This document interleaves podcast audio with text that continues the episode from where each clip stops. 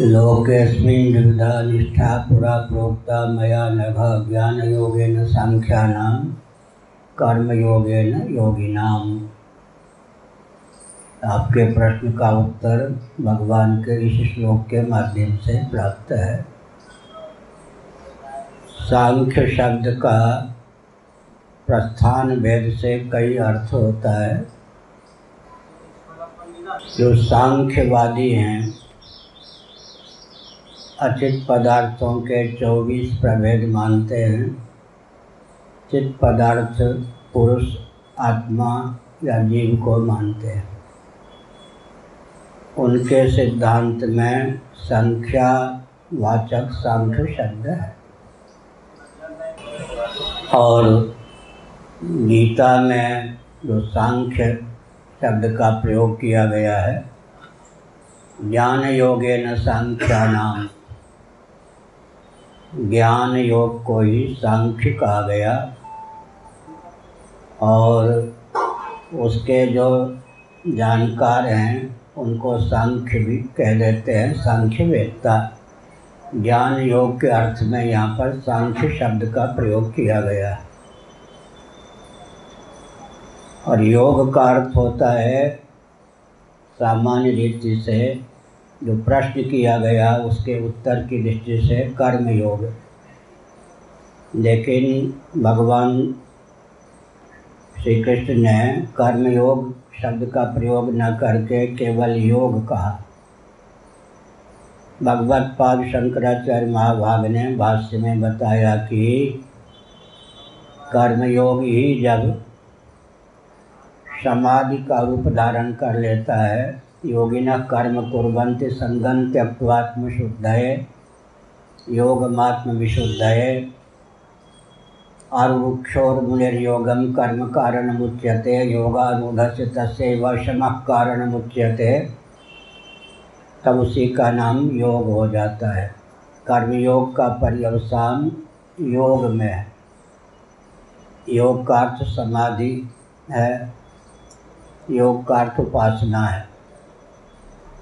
कर्मयोग से कर्म हट करके योग का रूप धारण कर लेता है। कर्म योग की अपेक्षा योग अंतरंग है। क्योंकि गीता के पाँचवें अध्याय में भगवान का वचन है, कायेन मनसा बुद्धिया केवल रपी योगिना कर्म कुरंती संगन त्यक्वात्म शुद्धये आत्मशुद्धये माने अंतकरण की शुद्धि के लिए। छठे अध्याय में है योग मात्म विशुद्धये आत्म विशुद्ध है अंतकरण की विशुद्धि के लिए।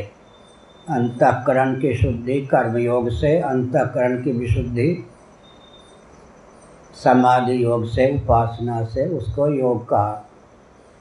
आरुक्षोर मुनिर योगम कर्म कारण मुच्यते आरुक्ष किसको कहते हैं? योगारूढ़ होना चाहता हो, लेकिन योगारूढ़ होने की क्षमता प्राप्त न हो। ऐसी स्थिति में योगारूढ़ता को लक्ष्य बनाकर जो कर्म योग में प्रवृत्त होता है, उसको आरुक्ष कहते हैं।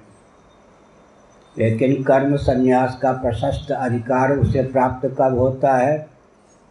यदा ही नेन्द्रियार्थे सुन कर्म स्व सज्जते सर्वसंकल्प संन्यासी योगारूढ़ तदोच्यते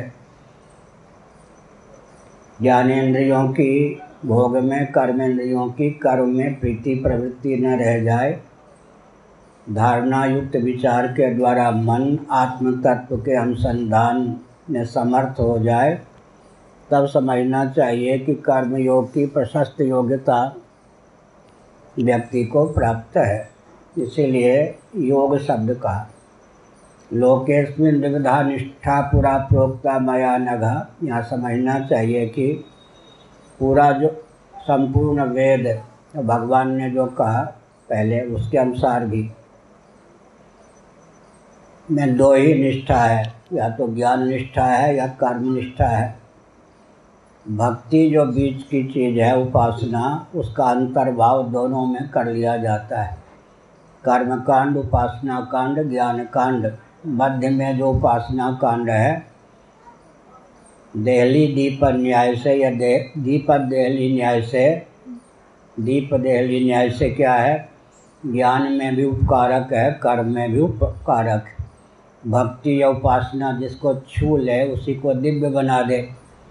भगवदर्थ कर्मानुष्ठान में भक्ति का समावेश है और भक्तिया संजातया भक्तिया श्रीमद् भागवत में है भक्तिया माम माम अभिजानाति यावान यस्यात्म तत्वतः तत्व माम तत्व ज्ञावा विशते तदनंतरम गीता का अठारहवा अध्याय है इसलिए विवक्षावसात उपासना या भक्ति योग को पृथक न मानकर संपूर्ण वेदों को दो भागों में विभक्त किया। भगवान ने दो प्रकार की निष्ठा है, एक ज्ञान निष्ठा है और योग योग निष्ठा है।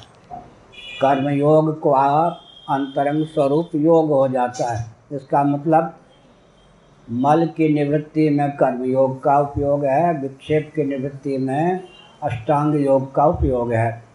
इसलिए मल, विक्षेप रहित जो व्यक्ति होते हैं उनका ब्रह्म परिमार्गण में अधिकार माना गया। अब आपने कहा सांख्य योग, यहाँ द्विवचन का प्रयोग प्रयोग किया गया है। सांख्य और योग दोनों मिलाकर द्विवचन हिंदी में एक वचन, बहुवचन। इंग्लिश में सिंगुलर, प्लूरल, लेकिन संस्कृत में बीच में द्विवचन है। तीन से बहुवचन की प्राप्ति होती है संस्कृत में। हिंदी और अंग्रेज़ी में दो से ही बहुवचन की प्राप्ति हो जाती है। सांख्य योग यहाँ पर कहा गया, सांख्य और योग। यहाँ है कि जब भगवान ने ही कह दिया कि दोनों पृथक पृथक हैं तो बाला क्यों कहा? लोकेस्मिन विधा निष्ठा पुरा प्रोक्ता मया नघा ज्ञान योगे योगेन संख्यानाम कर्म योगे योगेन। योगिनाम फलावसान की दृष्टि से कह दिया यह सांख्य प्राप्त स्थानम तद्योगरपि गम्य थे जैसे कोई कहे कि यमुना के द्वारा जहाँ पहुँचा जा सकता है, वहीं गंगा के द्वारा भी पहुँचा जा सकता है। उल्टा कर कहे, गंगा के द्वारा जहाँ पहुँचा जा सकता है सागर तक, वहाँ यमुना के द्वारा भी पहुँचा जा सकता है।